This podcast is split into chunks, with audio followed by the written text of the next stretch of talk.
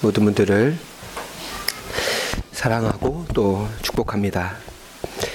주님이 부활하신 이 아침에 앞서 어, 기도위원께서도 기도해 주셨던 것처럼 부활의 소망이 간절히 필요한 이들에게 그 부활의 소식이 전해지기 원하고 또 저희들도 주님의 주님을 믿음으로 주님께서 우리에게 주신 거듭남과 새로운 삶을 부활 생명을 살아내므로 하나님께 영광이 되고 상처 입은 영혼들을 위로하는 그런 삶을 살아가기를 간절히 바라고 또 기원합니다.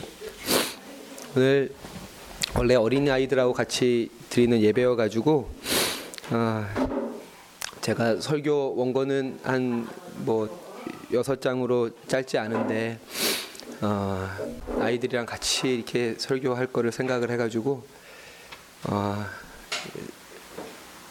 사실 이렇게 편집을 했는데 아이들이 아무도 없네요.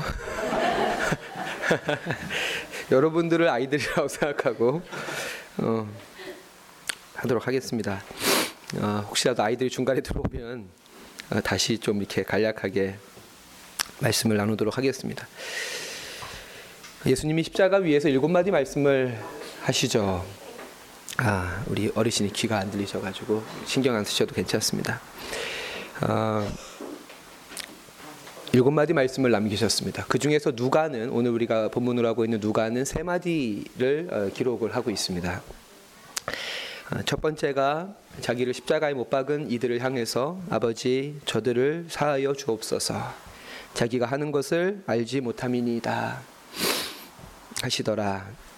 라는 말씀입니다. 놀라운 말씀이죠. 놀라운. 가해자가 피해자에게 용서를 구하지, 구하지도 않았음에도 피해자가 가해자를 용서하는 것입니다. 이 말씀 앞에서 저는 참 초라해집니다. 왜냐하면 저는 제가 명백히 잘, 잘못을 했음에도 불구하고 저의 자존심이 다른 사람에게 용서를 구하지 못하게 하기 때문입니다. 그럼에도 불구하고 예수를 못 박은 이들은 이 예수님의 용서의 말씀을 들었는지 못 들었는지 아니면 들으려고 하지도 않았는지 예수님을 더욱더 조롱하고 희롱합니다. 누가복음 23장을 같이 한번 볼까요? 누가복음 23장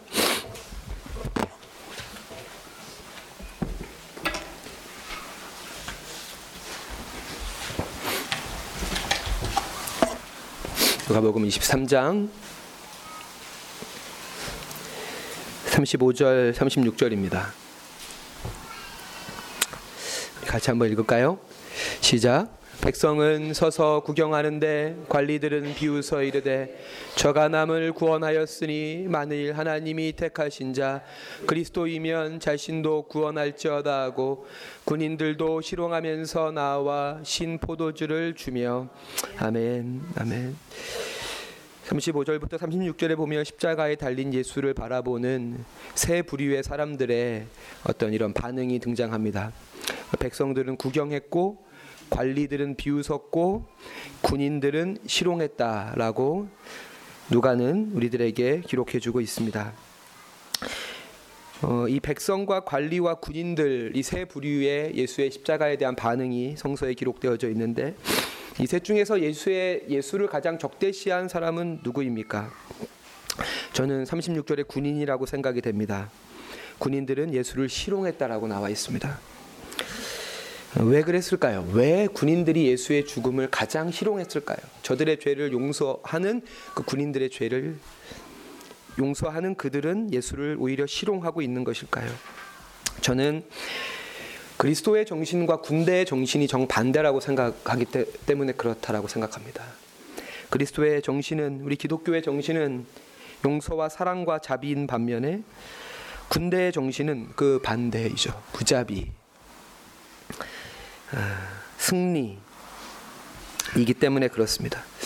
어, 얼마 전에 미군이 아프가니스탄에 폭탄을 던졌는데 GBU 43이라고 하는 어, 핵, 핵폭탄을 제외한 모든 폭탄 중에 가장 센 폭탄입니다.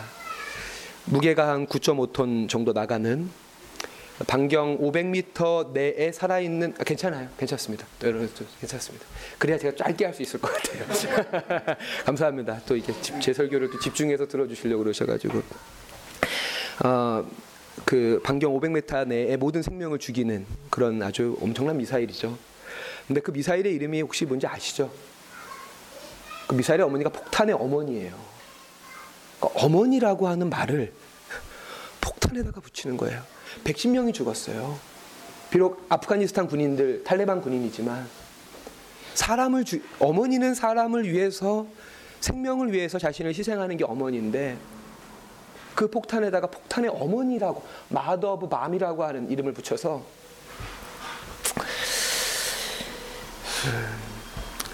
그런 의미에서 우리는 올해 2017년 부활절의 헌금을 사드 저지를 위한 소성리 기독인 천막 기도소 운영에 후원할 예정입니다.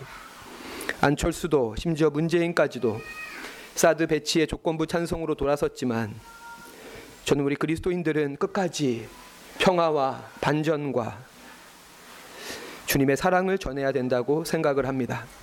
한반도 주변이 열강들의 무기로 둘러싸인 이때 우리 그리스도인들은 평화를 위해서 기도하며 욕을 먹더라도 현실 감각이 떨어진다는 소리를 들어도 우리 그리스도인들과 교회는 평화의 복음 또 복음으로 인하는 평화를 전해야 됩니다.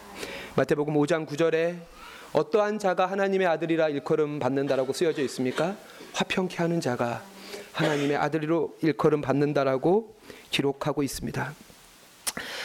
어, 지난 그 어, 저께죠 어저께 어, 이제 아내와 한이와 함께 하늘이를 만나러 갔습니다.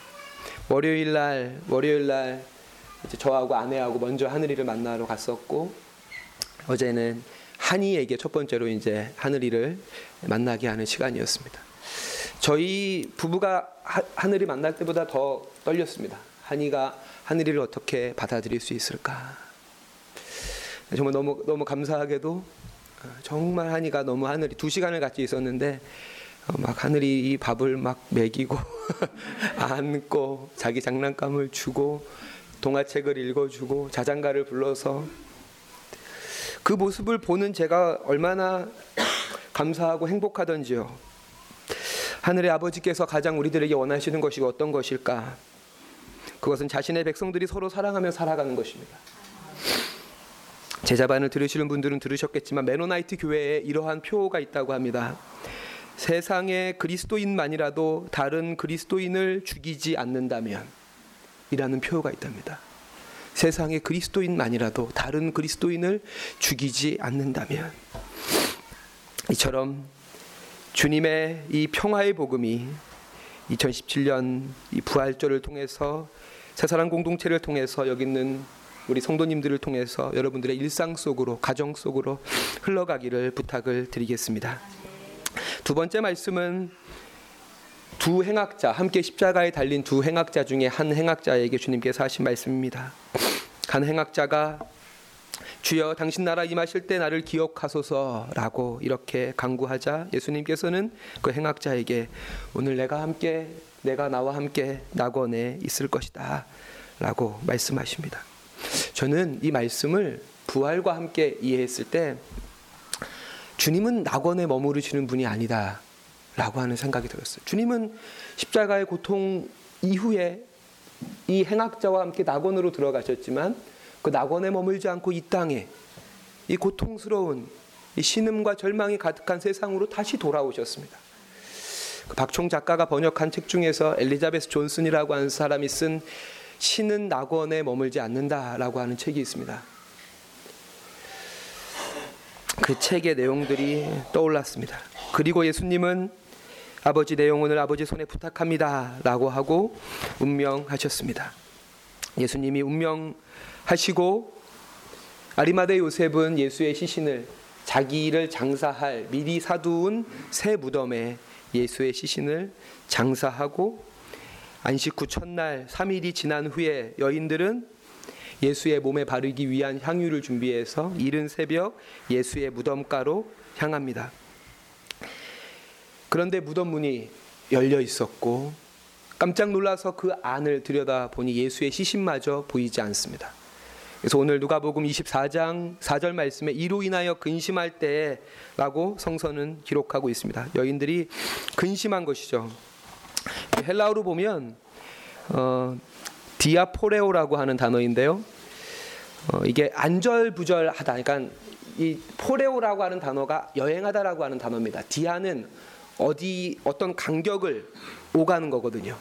그러니까 마음이 계속 어디에 정착하지 못하고 계속 안절부절하는 예수의 시신이 사라졌기 때문에 근심하게 되는 상태인 것이죠.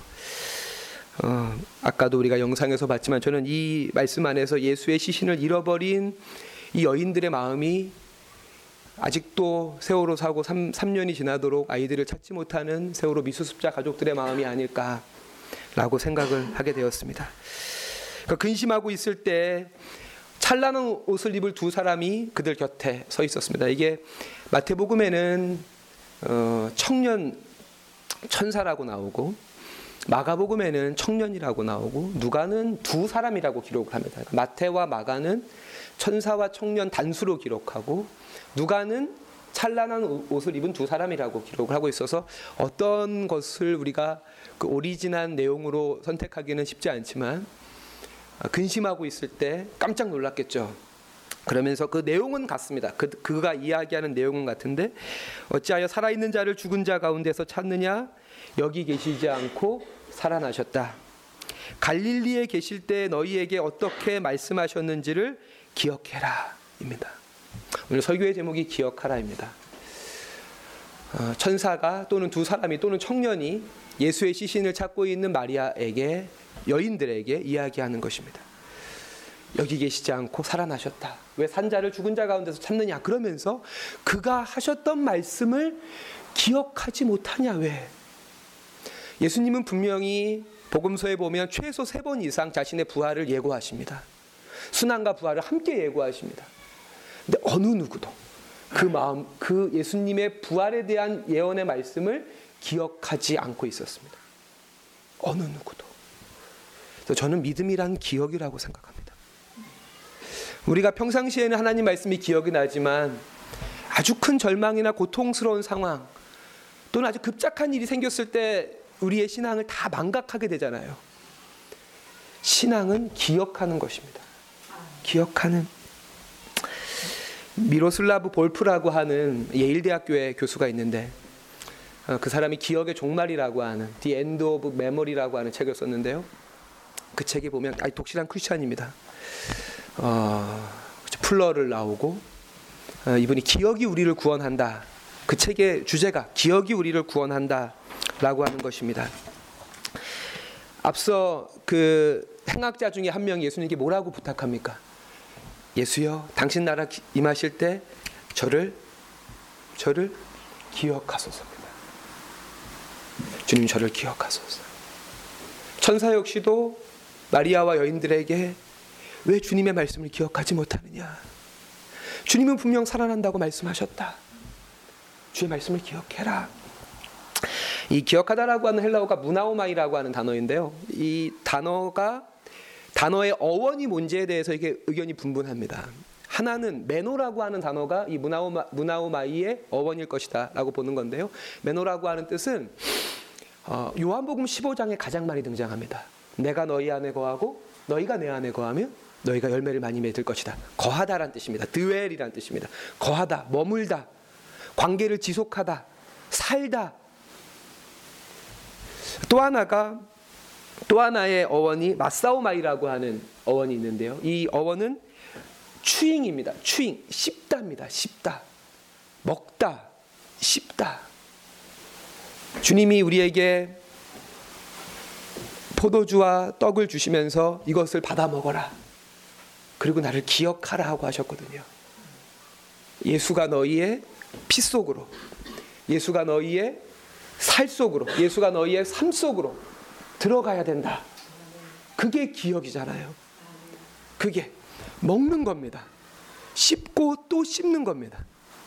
그리고 이 단어를 다른 본문에서는 이 무나오마이라고 하는 이 단어를 다른 본문에서는 창념하다, 창념하다. 내 생각이 거기에 고정되다는 뜻입니다. 기억해라. 고정되다. 우리가 주님을 향해서 주님 저를 기억하소서. 주님의 마음에 제가 그렇게 창념되기 원하고 그리고 저 역시도 주님의 십자가와 주님의 말씀을 기억하고 씹고 먹어서 그것이 내 삶이 되기 원합니다. 라고 고백하는 것입니다. 그래서 저는 불신은 망각입니다. 잃어버리는 것이 불신입니다. 그리고 기억이 사랑이고 기억이 존중이며 또 반대로 망각은 살인이고 폭력일 수 있다라고 하는 것입니다. 특별히 특별히 이 부조리한 사회 속에 악행에 희생당한 이들을 기억하는 것은 그들을 존중하는 행위이며 우리는 그렇게 그들에게 진 빚을 갚게 됩니다. 반대로 그들이 당한 악행을 잃는 것은 정의를 위한 가장 기본적인 의무를 소홀히 하는 것입니다. 그들의 고통과 죽음을 잊는 것은 그들을 두 번 죽이는 것이고 반대로 그들을 기억하는 것은 그들을 부활시키는 일입니다. 그런 의미에서 사랑하는 여러분 조금 이상하게 들릴지 모르겠지만 우리는 이 부활절 아침 예수의 부활을 기억하지 기억할 것이 아닙니다. 예수라는 한 인물의 역사적 부활을 기념하는 것이 부활의 뿌리일 수는 있겠지만 그것이 부활의 전부는 아닙니다. 우리가 진지하게 대제사장과 바리새인으로 상징되는 종교 엘리트 집단과 빌라도로 대표되는 정치 집단에 의해서 예수라고 하는 한 청년이 당한 고통과 죽음을 기억할 때 좀 더 넓게 본다면 예수님과 같이 역사 속에서 그리고 심지어 오늘날에도 악행과 불의에 의해서 죽어간 이들을 우리가 기억할 때 그 기억 속에서 그들도 예수와 함께 예수와 같이 예수처럼 부활하게 되는 것입니다. 우리의 기억이 그들을 부, 부활시키는 것입니다. 오늘은 세월호 3주기이자 아직도 기간제 교사라는 이유로 순직 인정을 받지 못하는 김초원 선생님의 생일입니다. 4월 16일이 생일이자 기일이 되어버린 김초원 선생님을 기억해야 됩니다. 어떤 선생님보다 위대한 선생님이었습니다. 신부는 기간제였지만 그는 참 스승이었고 참 교사였습니다. 그 딸의 순직 인정을 위해서 그 딸의 아버지는 3년째 심겨운 싸움을 하고 있습니다. 길거리에서 딸의 명예회복을 위해서 외치다 성대가 다 녹아내렸고 지난달에 인공 성대 수술을 받았다고 합니다. 그 아버지는 초원이의 죽음을 헛되게 하고 싶지 않다. 그의 죽음을 꼭 인정받고 싶다라고 말하면서 살아있는 동안에 열심히 해보려고요. 그래야 나중에 하늘나라에서 초원이를 만났을 때 아빠가 내 명예를 회복해 주고 왔다 라고 당당하게 말할 수 있지 않을까? 라고 이야기합니다. 저는 이것이 우리의 진정한 부활 신앙이 아닐까 생각합니다. 재난과 참사를 제대로 기억하는 것은 가족의 몫이 아니라 국가와 국민 모두의 몫이고 그 기억 속에서 그들은 다시금 부활하게 됩니다.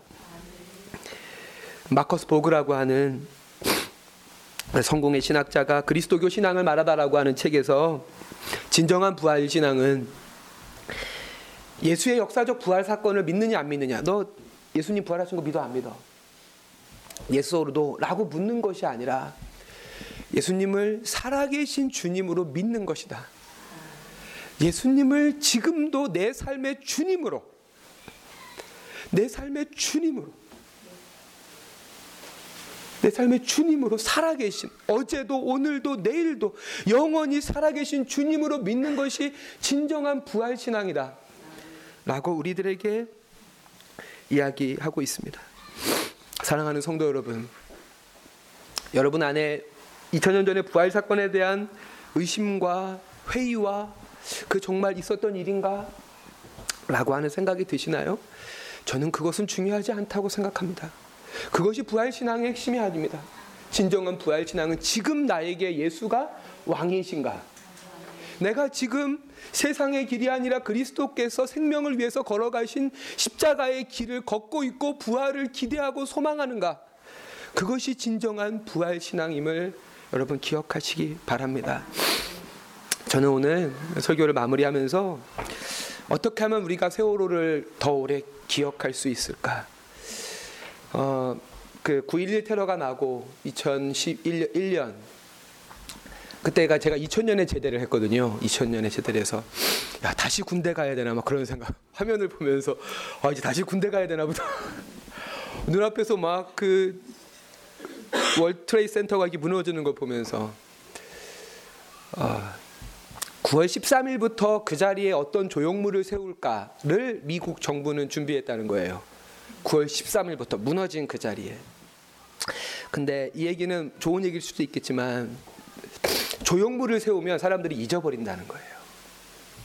눈에 보이는 게 생기면 저게 내 기억의 어떤 대체제인 거예요. 잃어버리는 거예요. 우리 주변에 수많은 동상들이 있지만 우리는 그들을 생생히 기억하지 않습니다. 진정한 기억은 내 마음속에 기억하는 것입니다. 세월호가 끌려 올라와서 인양돼서 육상에 거치됐지만 그래서 많은 국민들이 이 세월호 3주기에 그 일에 관심을 갖지만 사실 육상에 거치되는 세월호는 마음속의 세월호를 지워버릴 수도 있겠다라고 생각이 됩니다. 그래서 저는 여러분 주보 안에 오늘 어, 노란색 이 종이를 어, 이렇게 껴 넣었거든요. 종이 배를 한번 만들어 보시죠. 종이 배를. 그게 우리가 기억하는 기억의 행위라고 저는 생각을 합니다.